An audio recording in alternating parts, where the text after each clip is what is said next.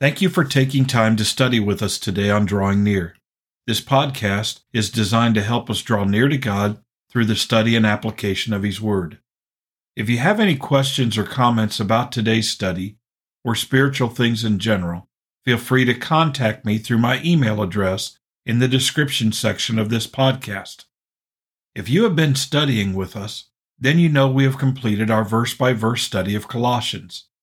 And maybe if you think back on our study, you realize that there is much we have forgotten.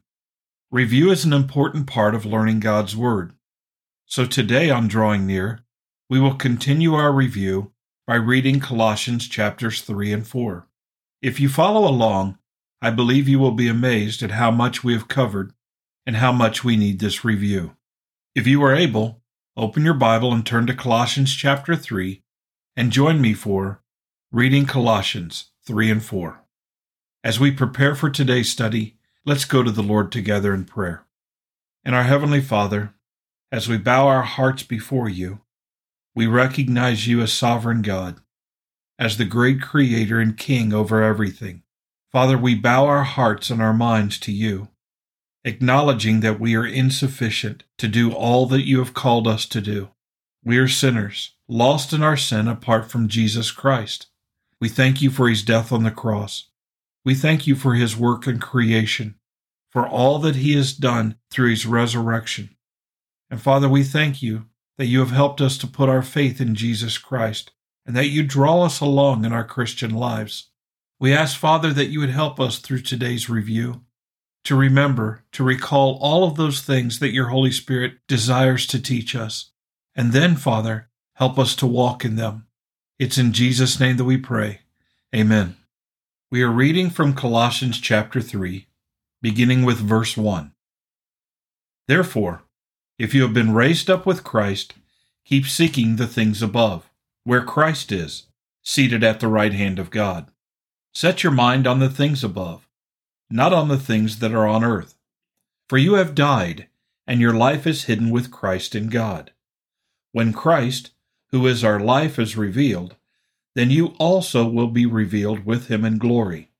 Therefore, consider the members of your earthly body as dead to immorality, impurity, passion, evil desire, and greed, which amounts to idolatry. For it is because of these things that the wrath of God will come upon the sons of disobedience. And in them you also once walked, when you were living in them. But now you also, Put them all aside anger, wrath, malice, slander, and abusive speech from your mouth. Do not lie to one another, since you laid aside the old self with its evil practices, and have put on the new self, who is being renewed to a true knowledge according to the image of the one who created him. A renewal in which there is no distinction between Greek and Jew, circumcised and uncircumcised, barbarian, Scythian, slave, and freeman. But Christ is all and in all. So, as those who have been chosen by God, holy and beloved, put on a heart of compassion, kindness, humility, gentleness, and patience, bearing with one another and forgiving one another. Whoever has a complaint against anyone, just as the Lord forgave you, so also should you. Beyond all these things, put on love, which is the perfect bond of unity. Let the peace of Christ rule in your hearts, to which indeed you were called in one body, and be thankful.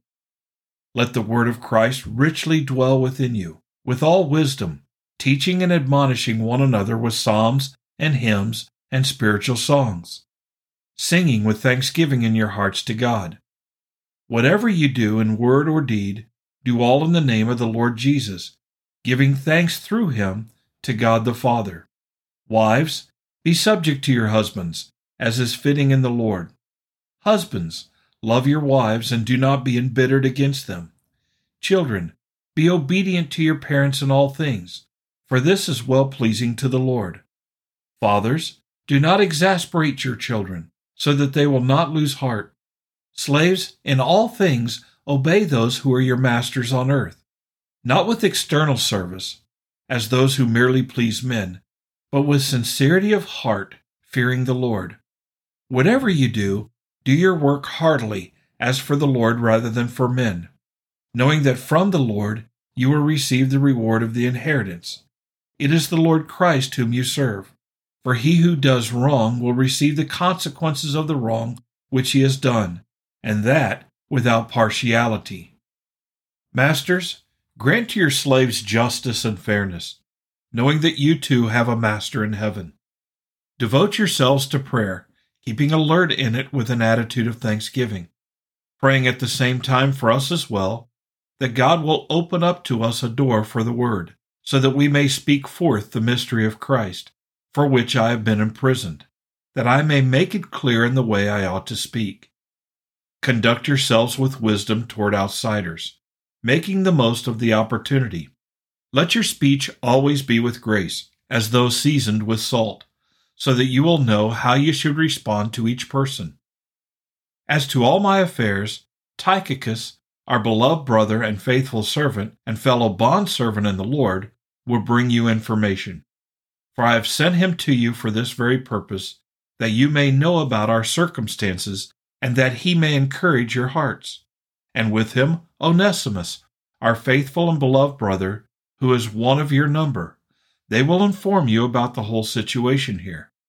Aristarchus, my fellow prisoner, sends you his greetings, and also Barnabas's cousin Mark, about whom you received instructions. If he comes to you, welcome him and also Jesus, who is called Justus.